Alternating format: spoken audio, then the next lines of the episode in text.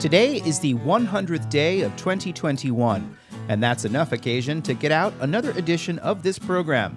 This milestone also goes by the name April 10th, 2021, and perhaps one day it will be commonplace to count the days of the year sequentially.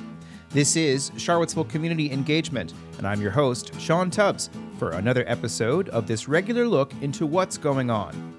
On today's show, an update from the UVA health system on the pandemic. Albemarle County supervisors come closer to matching Governor Northam's COVID restrictions, and get ready for ozone forecasting season, which begins on Monday. In today's subscriber supported shout out, the cost of housing continues to be one of the most vexing social issues of our time. What does it take to build new units that can be sold or rented to people who cannot afford the market rate? This Thursday, the Central Virginia Housing Regional Partnership will hold the second of its Spring Speaker Series at noon with a presentation from William Park, the president of Pinnacle Construction and Development. He will go through what it takes to secure financing for such projects. You can register on the Central Virginia Housing Regional Partnership's webpage, or there's a link in the newsletter. As of today, more than one in five Virginians is now fully vaccinated against COVID 19, according to the latest data from the Virginia Department of Health. The current seven day average for doses per day is 77,847. However, that number could drop in the next week as a national reduction of the Johnson & Johnson vaccine means fewer doses will be distributed to all states, including Virginia. This past week, the Centers for Disease Control sent out nearly 5 million shots nationwide of the Johnson & Johnson vaccine, but will only distribute 700,000 this week due to a production error that affected millions of doses.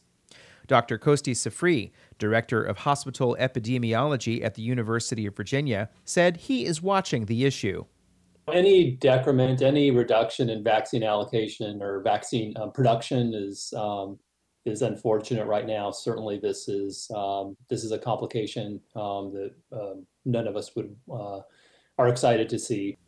However, Dr. Sifri said the Moderna and Pfizer vaccines are available. We are seeing just a steep ramp up of other vaccines. As the the messenger messenger RNA vaccines from Pfizer and Moderna um, are being shipped now in large quantities, and so you know, while it is a stumbling block, we still have a lot of vaccine and we're um, moving into phase two.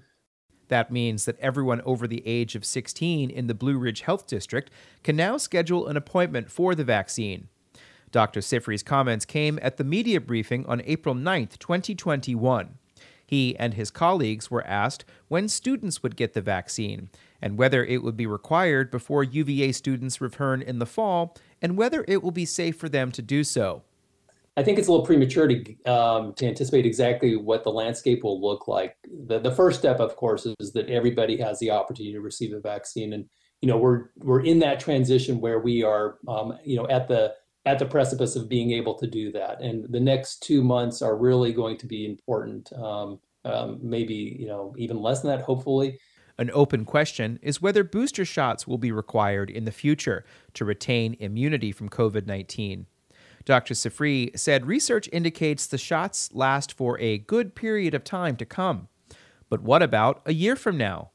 Yeah, I'll offer my crystal ball. Um, so um, I, I, do think that there's two potential needs for um, a booster shot. One that was just alluded to was um, the the potential of waning immunity um, as as I just said, at six months things look really good, and you know, depending on that trajectory, maybe that's a year, maybe that's a couple years. Um, difficult to say.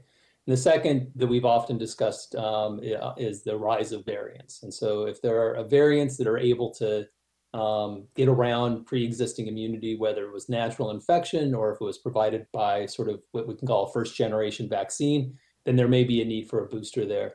I think with both of those scenarios, we'd be more likely than less likely um, looking at a need for a booster at some point. Stay tuned. The number of new COVID cases in Virginia remains relatively high. Today, the Virginia Department of Health reports another 1,700 cases. The percent positivity statewide is at 6.1% today. The Blue Ridge Health District reports another 26 cases today, and the number of deaths in the district is at 211.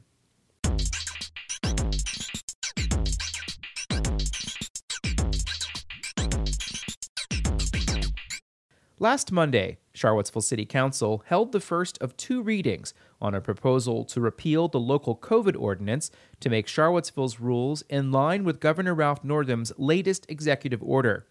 On Wednesday, the Albemarle Board of Supervisors considered whether to amend its ordinance to be more in line with the governor's. Deputy County Executive Doug Walker explained that Albemarle's ordinance dates back to last July when there was concern about UVA students returning to the area from all across the country. The board adopted um, uh, its, its, its ordinance that, that, at the time that the state was moving to phase three, and the county at the time uh, had an interest in retaining some of the restrictions that applied in phase two. The board did adopt the ordinance to restrict indoor occupancy at establishments that serve food and drink. They capped gathering sizes and they required face coverings in all public settings.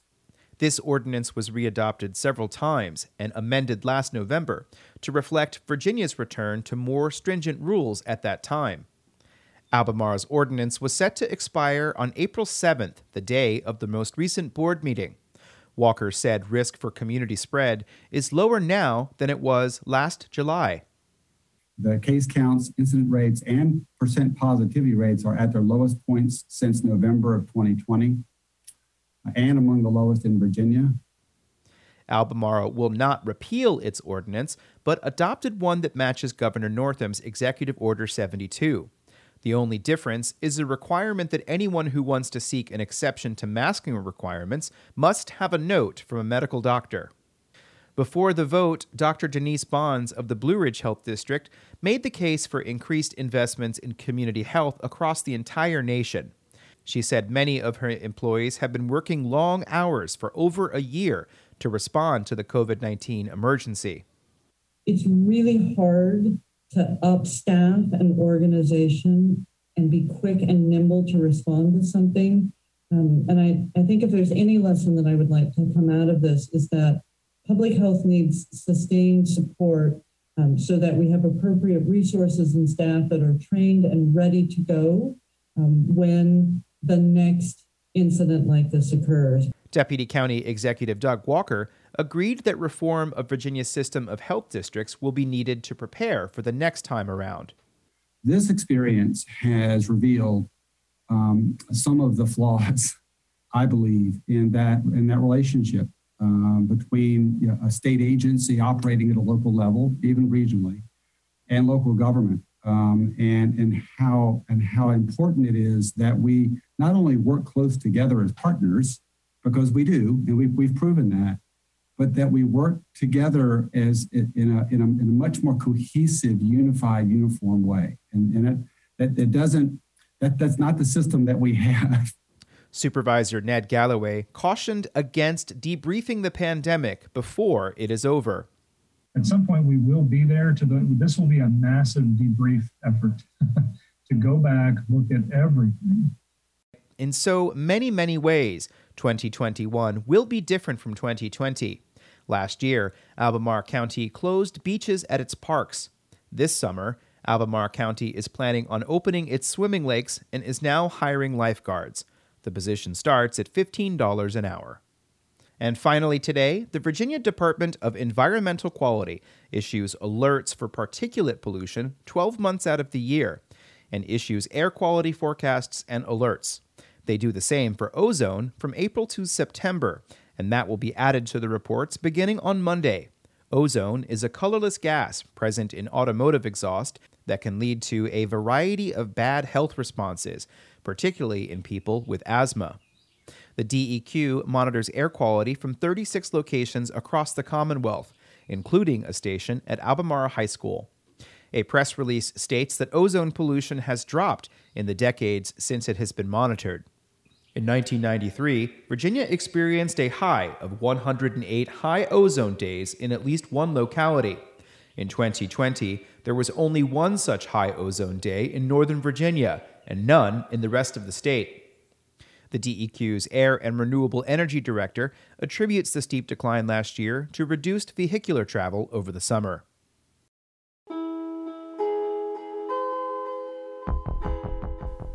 And that's it for the April 10th, 2021 edition of Charlottesville Community Engagement. Thanks, as always, for listening.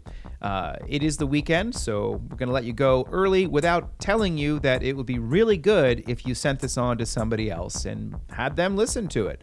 There's a lot to learn each and every day that I do one of these.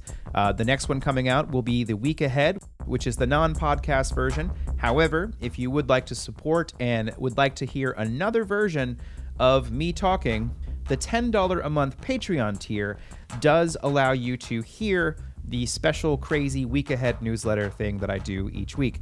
Uh, for the Patreon subscribers. If you would like to hear a sample of one of these first to see what you'd be getting into, send me an email and I will go ahead and send you a sample. Uh, thank you again for listening. Stay safe out there. Have a great weekend and happy 100th day of the year.